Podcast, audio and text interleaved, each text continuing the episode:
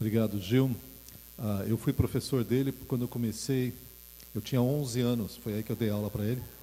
Ele já estava no seminário, tá? Já estava assim, mas eu comecei precoce. Não, não, não é verdade. Ah, gostoso estar de, aqui de novo com vocês. Hoje de manhã já estive com a liderança compartilhando algumas das coisas preciosas que, que Deus tem colocado no nosso coração. E um dos privilégios que eu tenho, trabalhando como mentor, que é como se fosse um discipulador de líderes, né? Ah, é poder conhecer a situação do ministério, a situação da vida pessoal, os desafios, as vitórias e o mover de Deus. Então eu sinto que Deus tem me dado esse privilégio de conhecer o seu mover em várias igrejas. Mas eu gostaria hoje de contar a história. Aliás, uma coisa que eu amo fazer é contar a história. Ah, meus filhos todos tiveram que ouvir minhas histórias, coitadinhos. Por isso que eu tive quatro, porque eu queria contar muitas vezes as histórias. Agora minha neta já ouviu minhas histórias. Eu estou ansioso porque deve chegar o segundo neto nas próximas duas semanas e eu já estou preparando mais história para eles. Mas eu quero contar a história para vocês. Uh, e são histórias, obviamente, que vêm da Bíblia, e eu creio que todas elas, por estarem na Bíblia, têm um ensino ou, ou várias aplicações que podem ser feitas. E eu venho pensando algum tempo assim, não sei se você já passou por isso, muita gente passa, é aquela sensação que você olha para a sua vida e fala: puxa vida, eu não, não nasci num lar tão especial. Aliás, tem algumas coisas do meu lar que se eu pudesse escolher, eu mudava. E eu não fui para as melhores escolas. Aliás, passei pelas escolas, sobrevivi à escola. E eu não tive tanta oportunidade. Né? Se eu tivesse isso, se eu tivesse. Eu não sei você, mas muita gente fica assim, às vezes, se lamentando pelas oportunidades que não teve. Ah, e eu acho que a gente pode se perder nisso e realmente entrar num processo assim meio depressivo, num processo de tristeza. Mas eu queria convidar vocês para observar o fato de que o que faz diferença não são tanto as oportunidades, mas a nossa reação a elas. Por isso eu quero contar não uma, mas duas histórias para vocês. Já vou aproveitar a oportunidade aqui. Ah, e essas histórias que eu vou contar são de dois reis de Israel. Ah, e eu quero que vocês olhem comigo, especialmente assim, quais são as oportunidades, qual, mais do que as oportunidades, qual que é a reação que gerou um fruto tão diferente nesses dois homens. O primeiro deles não nasceu numa família real. Era o filho mais novo. Aliás, quando o profeta chegou para ungir o rei, ele nem foi chamado. Ele estava no campo cuidando de ovelhas. Estou falando de Davi. E o profeta viu o primeiro irmão, pai, esse cara é o rei. E Deus falou: não, não é esse. Aí veio o segundo, quem sabe esse? Não, não é esse. E foi passando por um, por um, aí falou: acabaram os filhos? Não, tem o piá que está lá no campo cuidando das ovelhas. Mas então chama esse, e esse foi, foi quem se tornou o rei. Esse segundo indivíduo aqui, ele nasceu já numa família real. Mas para você não achar que ele teve um berço de ouro, ah, quando seu pai morreu, a sua avó, muito querida, naquele instinto materno das avós, quando o pai do menino morreu, a avó mandou matar todos os filhos, porque ela queria assumir o trono. Então ela pegou todos os príncipes e foi matando de um por um. E a tia dele pegou, era um bebê recém-nascido, e escondeu. Então ele foi salvo por uma tia que desobedeceu a rainha mãe. Ah, Davi, nós conhecemos a história, Deus o, o, o chama de uma maneira muito clara e dá a ele algumas oportunidades especiais. E ele faz grandes coisas em nome de Deus. Esse outro aqui, ele foi salvo, assim, sendo escondido como bebê, ele foi resgatado numa situação terrível, ele também fez grandes coisas por Deus. Davi nós conhecemos que pecou várias vezes. Esse aqui também.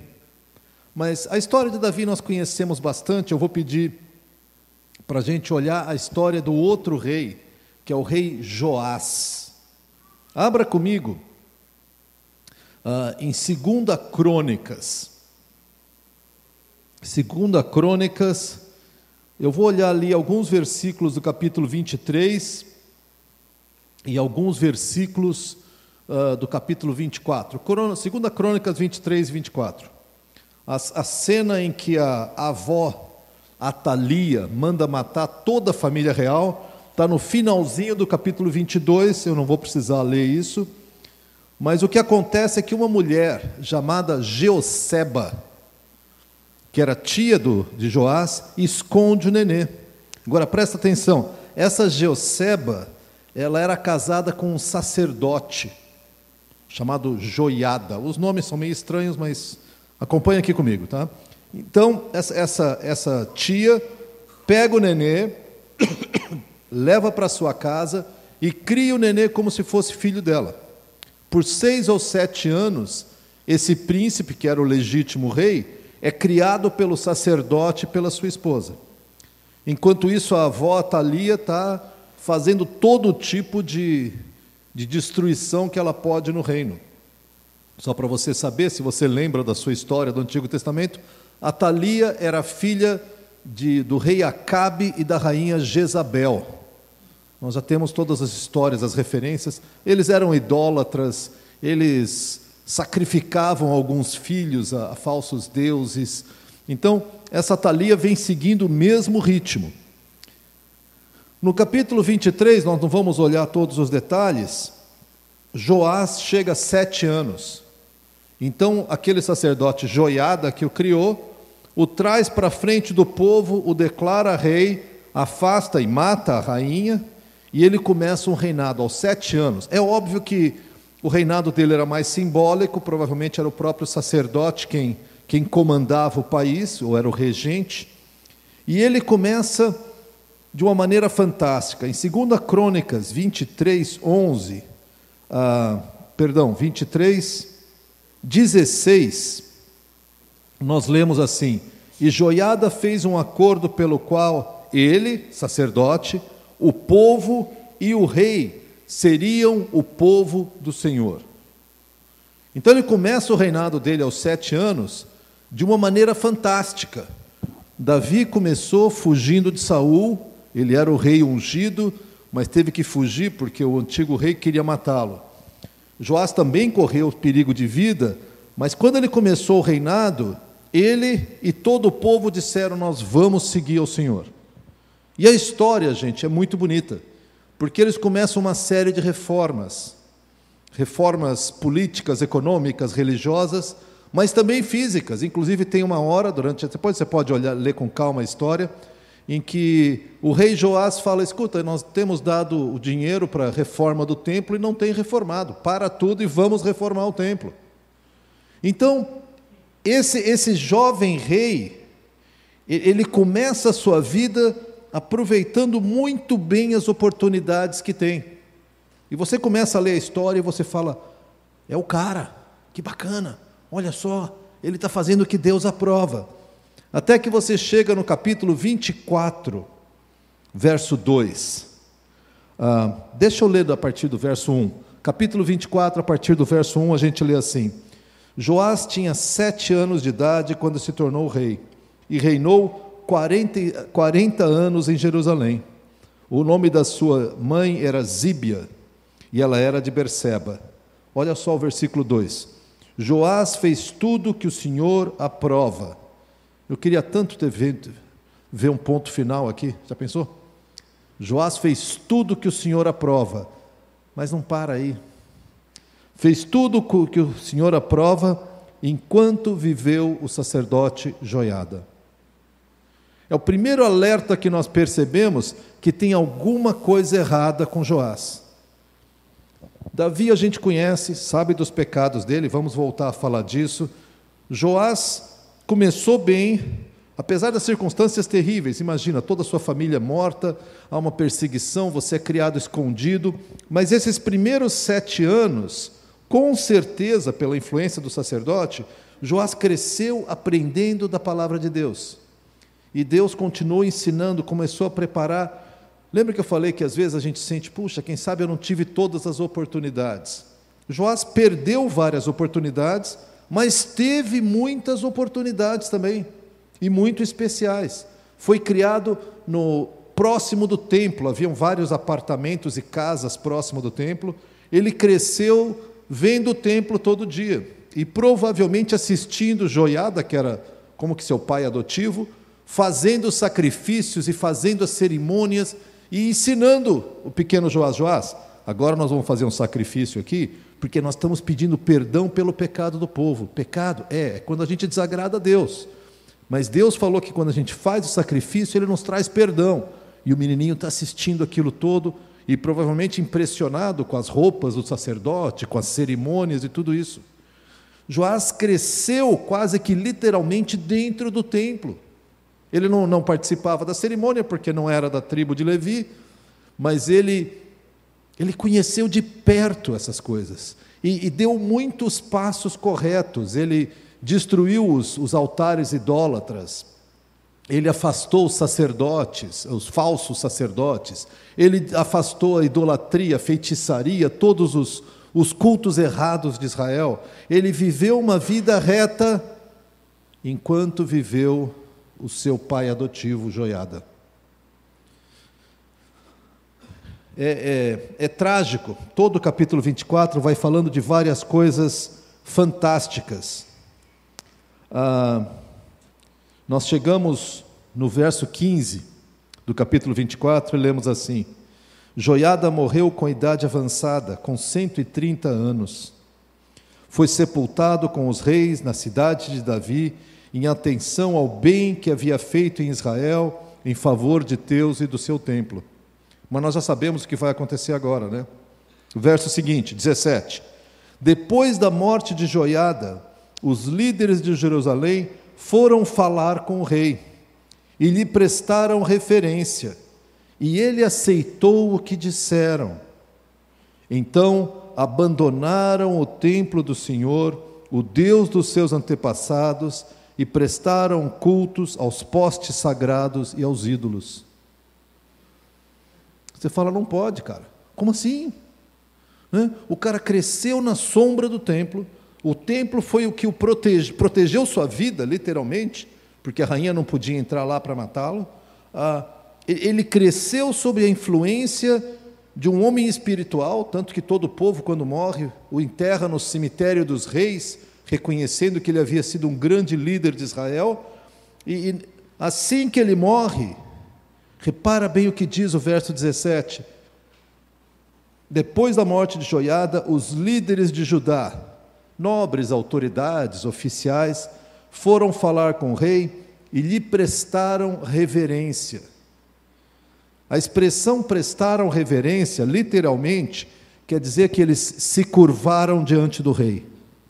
É a mesma palavra que é usada para adoração de falsos deuses. Ah, não fica claro se os líderes adoraram a Joás ou se eles simplesmente bajularam a Joás. Joás, tu é o cara. Agora que Joiada foi embora, agora tu pode fazer tudo o que tu quiser. Agora vai. Tu é o grande líder. Eles terem falado isso é ruim.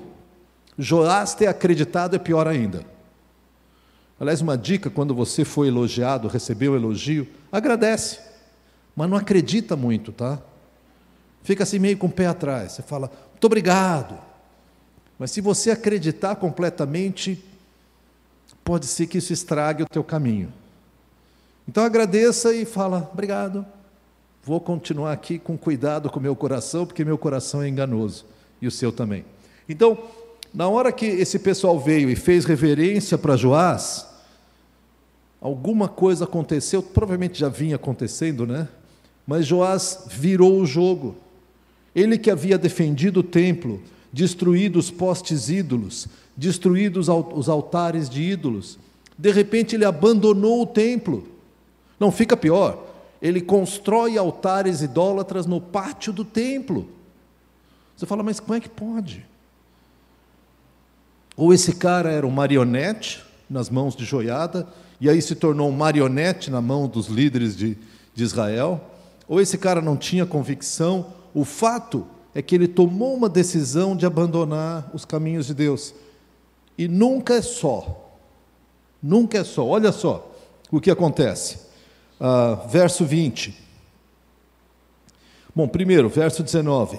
Embora o Senhor tivesse enviado profetas ao povo para trazê-los de volta para ele, e os profetas tivessem testemunhado contra eles, o povo não quis ouvi-los. Gente, Deus permanentemente nos chama de volta. Já vou voltar para Davi. Eu estou falando só a história de Joás, mas vou voltar aqui para Davi, tá? Ah, verso 20. Então o Espírito de Deus apoderou-se de Zacarias. Quem que era Zacarias? Filho do sacerdote Joiada. Zacarias, que havia sido criado pelo pai adotivo de Joás. Ou foram criados juntos, a diferença de idade pode ser grande, mas é, era um irmão adotivo de Joás filho daquela tia que tinha salvado a vida de Joás. Então Deus toca esse sacerdote e ele se colocou diante do povo e disse: Isso é o que Deus diz. Por que vocês desobedecem os mandamentos do Senhor? Vocês não prosperarão. Já que abandonaram o Senhor, ele os abandonará.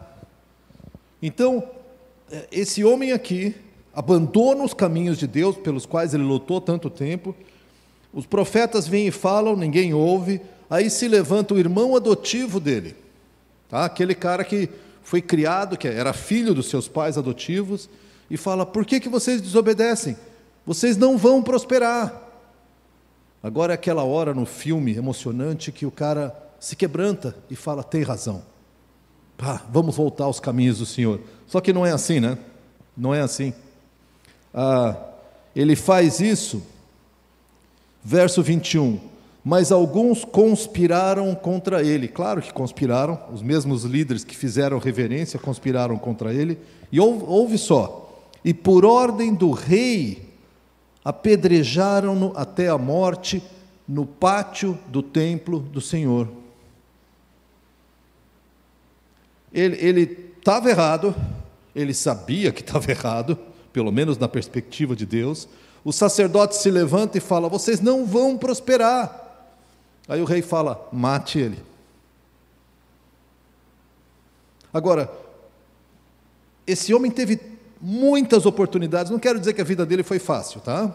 Porque ele cresceu órfão, foi adotado por joiada pela, pela esposa, cresceu no templo, uh, foi colocado no fogo, ou seja, se tornou rei aos sete anos, sob a regência do, desse sacerdote.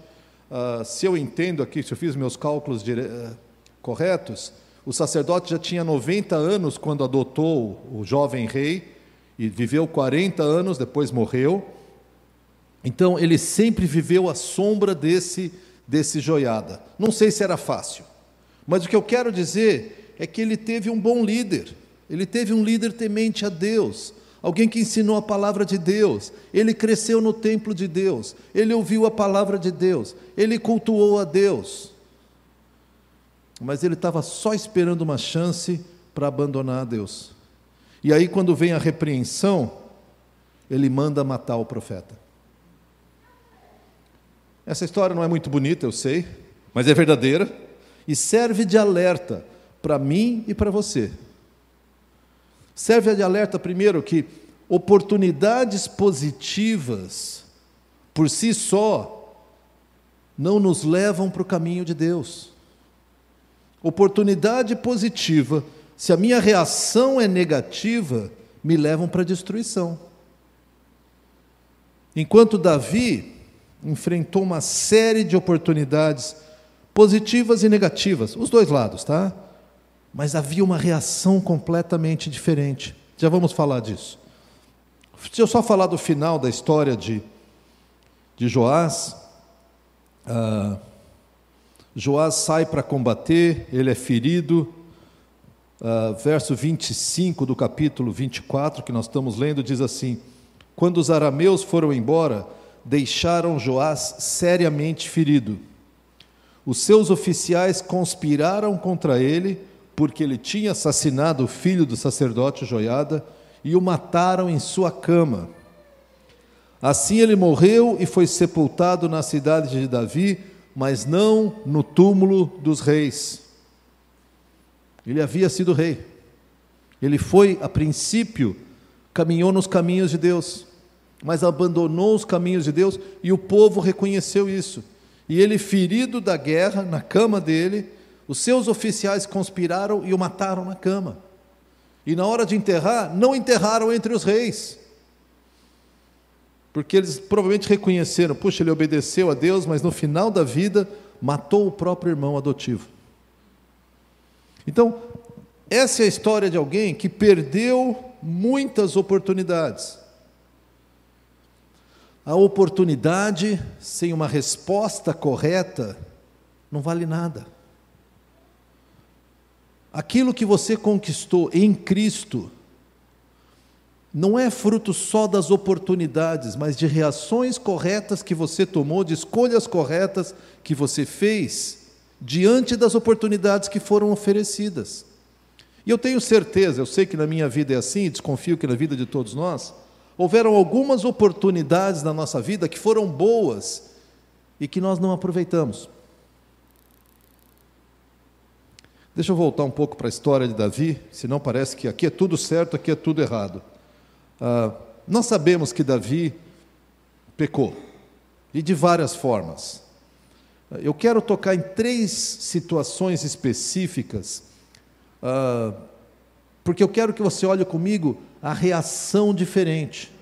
Houveram oportunidades positivas e dificuldades. Houveram oportunidades positivas e dificuldades. Esse aqui rejeitou as oportunidades. Ele rejeitou a Deus. Apesar de ter tudo para dar certo, ele abandonou os caminhos de Deus. Esse aqui fez besteira também. Tá? Eu quero citar só três vezes, tem mais, mas vamos pegar só três. Mas eu quero que você repare a reação diferente. No caso, no caso de Davi, primeira delas, eu vou pedir para você olhar na passagem paralela que é 1 Samuel capítulo 25, verso 32. Eu, por que, que eu quero olhar as respostas de Davi? Porque Davi é aquele que a Bíblia diz que é o homem segundo o coração de Deus. Então você fala, ah, Davi devia ser um gigante espiritual. Deixa eu contar o que ele fez, tá? Porque se, por que, que eu não quero que a gente se engane com Davi? Porque senão fica assim, ah, eu sou um pobre coitado, ah, mas Davi, ah, mas Davi era, era muito bom, Davi era um baita cara, Davi era muito espiritual, eu não, eu sou um Zezinho espiritual, eu estou né, lutando para não ir para o inferno, só vou para o céu assim, né, por, por um tris. Sim, é verdade, mas Davi é igualzinho a nós. Olha só essa situação. 1 Samuel, verso, capítulo 25, eu quero ler para vocês o verso 32. Mas eu vou contar a história para a gente poder aproveitar aqui o tempo. Naquela época, Davi já havia sido ungido rei, mas ainda não tinha assumido o trono. Ele fugia de Saul o tempo todo. E ele tinha um bando de guerreiros com ele. Não pensa num exército organizado. Eram 400 reclamões, endividados e brigões. É o que a Bíblia diz. Eram 400 encrenqueiros. E Davi montou uma milícia, não tem outro nome para isso. Ele patrulhava uma região que o rei não conseguia patrulhar e protegia os rebanhos dos fazendeiros naquela região. Quando chegou na época da tosquia, de tosquiar as ovelhas e sacrificar as ovelhas, ele mandou alguns servos lá falar com os fazendeiros: Ó, oh, nós cuidamos de vocês, você tem alguma coisa para dar para nós? E era comum naquela época. Só que eles chegaram num dos fazendeiros, um tal de Nabal. Nabal significa tolo. Imagina um cara cujo apelido é tolo. E é rico. Então é um tolo rico, um rico tolo, sei lá, como você quiser. Mas o cara era complicado. Ele chegou lá, escuta, Davi mandou dizer: quem é Davi? Um vagabundo por aí, sem senhor? Cai fora, não quer. Não fala assim com gente armada, mesmo que você tenha razão, que vai dar encrenca. Por isso que ele era Nabal. Bom, a notícia chegou a Davi, ele armou a sua turma, os 400, e falou: Vamos matar todos. Davi, não é, não é, isso aí não é um homem segundo o coração de Deus, tá? Vou matar todos por uma ofensa não é uma, uma resposta espiritual. Não precisa conhecer muito Bíblia para saber disso. E ele armou a sua, a sua milícia e partiu para ir matar esse cara. No meio do caminho, Abigail, que era esposa desse Nabal, ficou sabendo. E ela, muito mais sábia que o tolo do marido dela, falou: vai dar encrenca. Então ela juntou uns presentes, correu, mandou adiante para entregar para Davi. E quando Davi chega perto, ela fala assim: Meu senhor, perdoa, eu não vi o seu pedido. E vou dizer mais uma coisa: não, não mate esses homens, não mate os homens, não mata Nabal porque você vai ter sangue de inocentes na sua mão. Não faça isso, você é o futuro rei. O discurso dela é belíssimo, mas o que eu quero que vocês reparem é a resposta dele. Imagina você, bravo, furioso, à frente de 400 guerreiros que estão assim, babando na gravata, porque é um bando de encrenqueiro. Eles querem pegar o tal do Nabal, vamos fazer um banho de sangue lá. Aí chega uma mulher, ajoelha na frente, fala com Davi Olha a resposta de Davi no verso 32. Davi disse a Abigail: Bendito seja o Senhor, o Deus de Israel, que hoje a enviou ao meu encontro. Seja você abençoada pelo seu bom senso e por evitar que eu hoje derrame sangue e me vingue com minhas próprias mãos. De outro modo, juro pelo nome do Senhor, o Deus de Israel, que evitou que eu lhe fizesse mal que se você não tivesse vindo depressa encontrar-me, nenhum só do sexo masculino pertencente a Nabal teria sido deixado vivo ao romper do dia. Gente, essa mulher vem, traz presente para ele, imagina ele com os guerreiros dele, tá? Ela fala tudo isso e ele fala: Você tem razão, você é abençoada, porque eu ia fazer uma grande besteira. Percebeu o coração dele? Joás, quando o profeta fala, mata esse cara. Eu imagino que muitos, na hora que a mulher falasse, ah, trouxe presente legal, pega os presentes, sai da frente que eu tenho um, uma tarefa para fazer hoje à noite. Fazer uma limpa lá na, na fazenda de Nabal, matar todo mundo e queimar tudo. Eu não sei quantos de vocês lutam com ira. Eu luto com ira. Ah, em geral, eu faço e penso depois. E me arrependo depois. Coisas que a gente fala, coisas que a gente faz, decisões que a gente toma, e depois que você se você até tenta consertar, mas. E, e tem que consertar mesmo, mas é difícil, tem coisa que não dá para consertar. Então, primeira coisa que eu quero destacar é isso. Davi, quando fazia besteira e era repreendido, primeira reação dele: abençoada seja você, você tem razão, porque eu ia me vingar com as minhas mãos, eu estou errado. Segunda situação, é aquela que todas nós conhecemos, 2 Samuel capítulo 12. 2 Samuel capítulo 12. Ah, no capítulo 11 descreve quando Davi adultera com a vizinha. Olha pela janela, Batseba está tomando banho. O que, que ela estava fazendo tomando banho na janela? Não sei, mas não interessa para a nossa história agora, o fato é que ela estava. E ele chama a moça, tem relações com ela, ela engravida e ele arma para matar o marido dela. Gente, isso aí não é um homem segundo o coração de Deus, tá? Não tem nada a ver com o coração de Deus isso. Ele, ele adultera, ele olha, ele cobiça, ele adultera e ele assassina um inocente. Aí vocês conhecem a história, Deus manda Natã o profeta, e o Natã conta toda uma história, e no final fala: Davi, foi você que fez isso. Você adulterou você matou, e por isso a espada nunca. E, e dá uma profecia contra ele, Natã. Zacarias, lembra? Manda matar. Natã vem, dá uma bronca em Davi. Olha a resposta de Davi.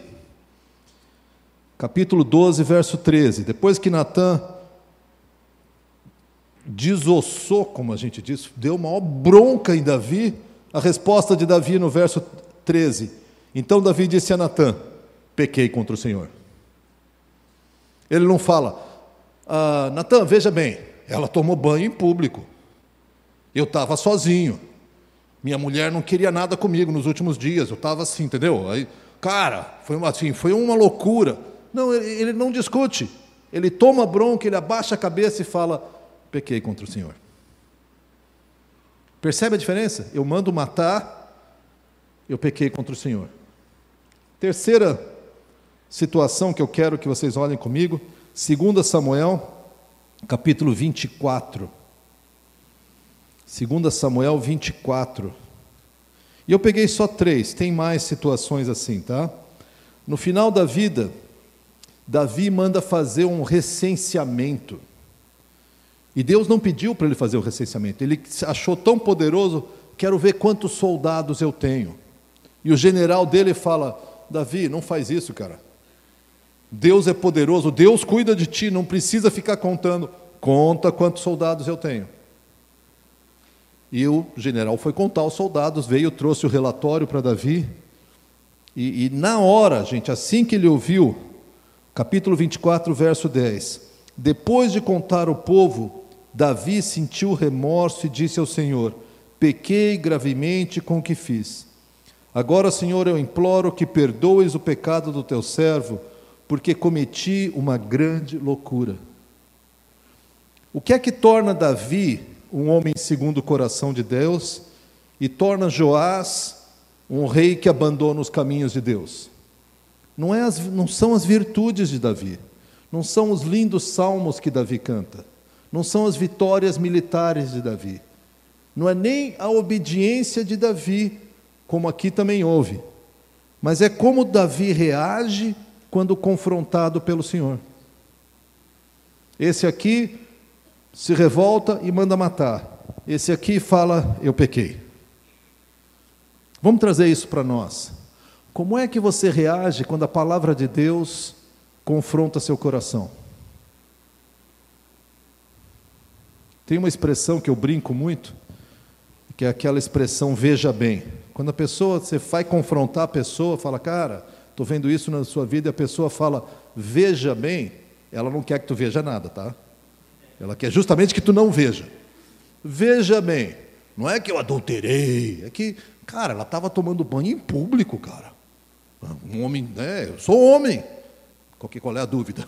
Não, pois é, tu veja, veja bem. É que. E a gente começa a dar desculpa.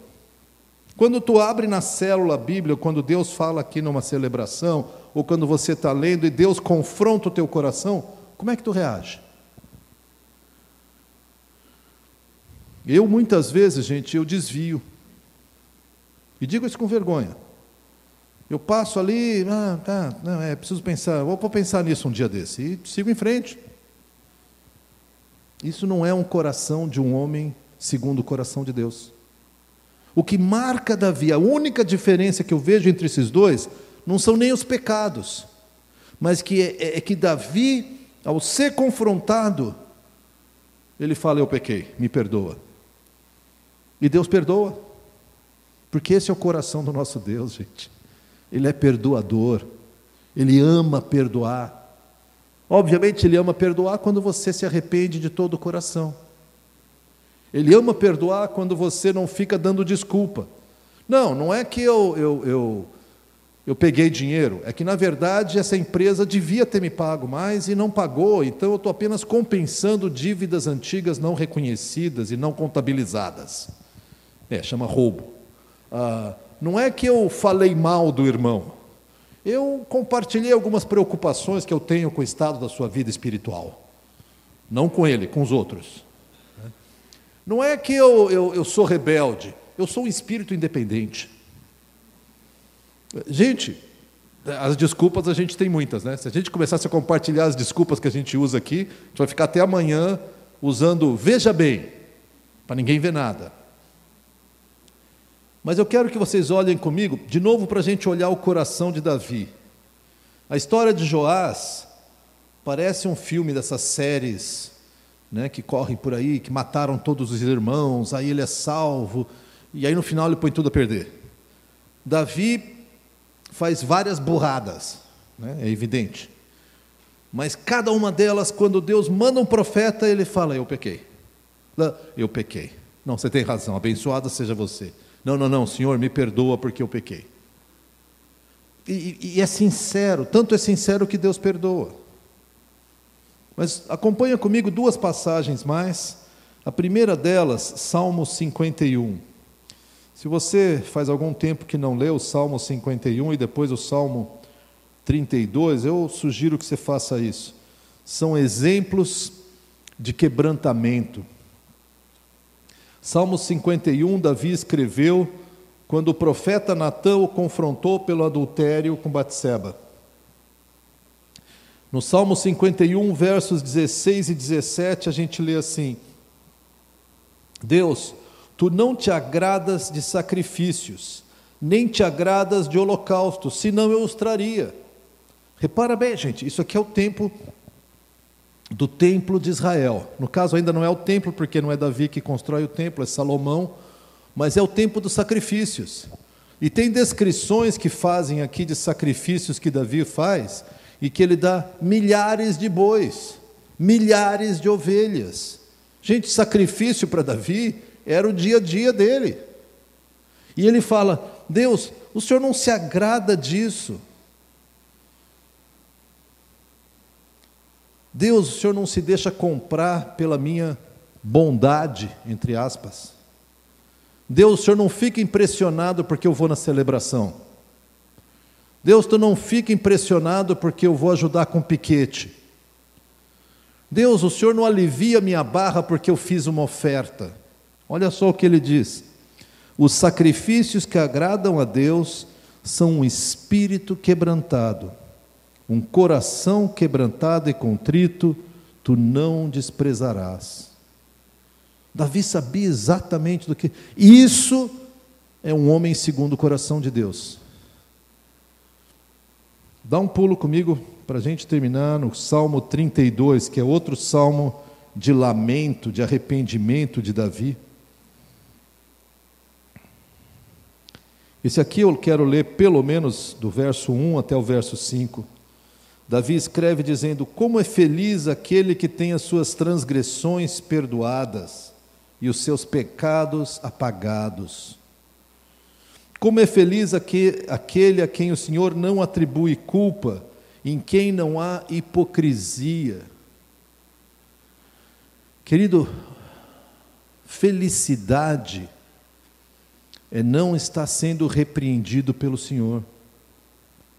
Felicidade é não disfarçar a sua culpa, porque a gente até disfarça legal. Né? Eu olho para vocês aqui, provavelmente durante o louvor, vocês todos cantando, Deve ser uma visão emocionante. Todo mundo é santo. Parece que vocês vão, vão para o céu direto. Por quê? Porque me enganar é fácil. É só fazer uma cara bonitinha e se na hora do louvor tu levantar a mão, aí me ganhou de vez, né? Pronto, esse cara é espiritual. Nada contra, eu estou brincando aqui. Mas Deus não, não dá a menor bola para a nossa aparência. Felicidade é quando eu posso olhar para Deus e agradecer o perdão de Deus e saber que Deus não tem uma conta para me apresentar, porque essa conta já foi pregada na cruz e já foi paga e eu já entreguei para Ele. Felicidade é uma consciência limpa, lavada pelo sangue de Jesus. Mas Davi continua. Agora ele dá o testemunho dele a partir do verso 3. Enquanto eu mantinha escondidos os meus pecados, o meu corpo definhava de tanto gemer. Pois dia e noite a tua mão pesava sobre mim, minhas forças foram se esgotando como em tempo de seca. Quando nós que somos seguidores de Jesus ocultamos pecado, como se fosse possível ocultar pecado dele, né? Mas quando a gente tenta enrolar Deus, Deus põe a mão sobre nós, não é uma mão de castigo, porque a mão de castigo dele, essa é terrível, é a ira de Deus. Ele põe a mão sobre nós assim para a gente sentir o peso. E a gente começa a gemer na alma. Não quer dizer que ele manda castigo, não, raio, doença. Hum, não, não, não, não associa as duas coisas. Ele está apertando a nossa alma. Ele está tirando nossa tranquilidade, Ele está tirando a nossa, nossa paz. Você deita de noite e o coração está tá suspirando, está gemendo. Não é todo sofrimento que é a mão de Deus para arrependimento. Há várias outras razões para sofrimento. Mas o que Davi está dizendo é: enquanto eu escondi e não reconheci o meu pecado, Deus foi apertando, apertando, apertando. E vocês conhecem, mas me permitam ler aqui verso 5. Então reconheci diante de ti o meu pecado e não encobri as minhas culpas. Eu disse: confessarei as minhas transgressões. E Deus ama fazer essa última frase, né? E tu perdoaste a culpa do meu pecado. Deus pesa a mão sobre nós, mas Ele ama perdoar a culpa de pecado. É, é, é, é a essência do seu coração perdoador. É aquilo que Deus faz desde o início de, dos tempos. Quando Adão e Eva pecaram, e, Jesus, e, e Deus falou: Um dia vai vir aquele, fruto da mulher, que vai pisar a cabeça da serpente. O resto da história da Bíblia é até a vinda de Jesus e a próxima vinda. Esse é o resumo da Bíblia. Deus passeia no meio do seu povo para dizer: Eu posso te perdoar. Eu, tu quer perdão? Eu posso te perdoar. Ou então você pode terminar a sua vida com todas as oportunidades que teve, longe de Deus, enterra, morto na cama quando estava ferido, enterrado num cemitério qualquer. Ou você pode ser aquele homem, aquela mulher, segundo o coração de Deus que pode olhar para Deus com alegria, não porque é perfeito, isso é bobagem, isso é arrogância, mas porque é perdoado. Gente pode vir coisa melhor que isso. Nós somos o povo perdoado. Não somos o povo perfeito, nós somos o povo santo, não por nossa justiça própria. Deus nos livre dessa ideia. A nossa santidade se baseia na obra da cruz. Nós somos santos porque somos perdoados. Antes de encerrar, eu quero, eu quero fazer essa pergunta para você. Reflete no seu coração, como é que está teu coração? Como é que está tua alma? Você está com a alma leve? Você olha para Deus e, Deus, às vezes está difícil caminhar aqui, mas, ah, eu anseio pelo dia que eu vou para casa. Tá, tá difícil estou enfrentando doença, estou enfrentando aperto financeiro, estou enfrentando problema relacional, estou enfrentando problema aqui. Mas eu estou leve na tua presença, meu Deus. Por quê? Porque eu sei que o meu pecado foi perdoado. Eu comecei perguntando se você às vezes sente aquela sensação de, puxa, não tive as oportunidades que eu queria, que eu gostaria, que eu deveria, sei lá mais o que. Querido, a questão não são as oportunidades que te foram dadas.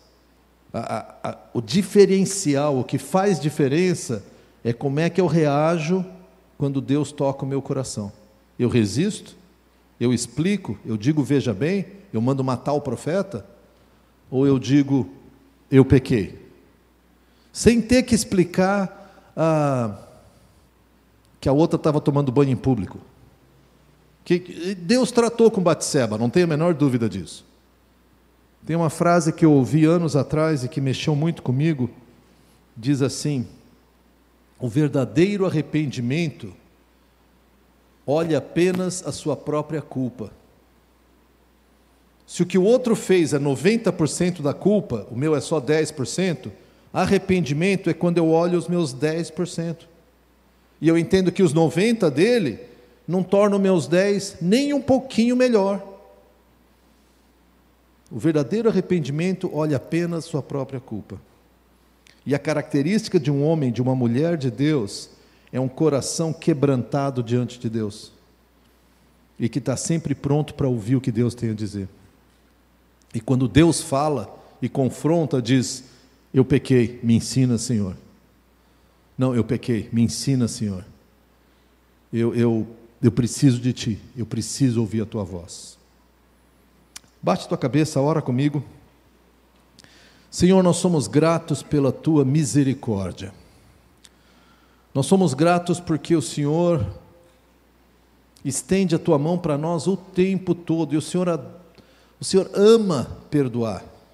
Isso para nós às vezes é um pouco difícil de entender, mas o Senhor ama perdoar. E Pai, Ainda assim, volta e meia, nós somos como Joás e resistimos à tua voz e perdemos excelentes oportunidades de sermos abençoados por ti e sermos bênção para os outros. Eu quero rogar então que o Senhor faça de nós um bando de Davis, uma tribo de Davi, homens e mulheres que são segundo o teu coração.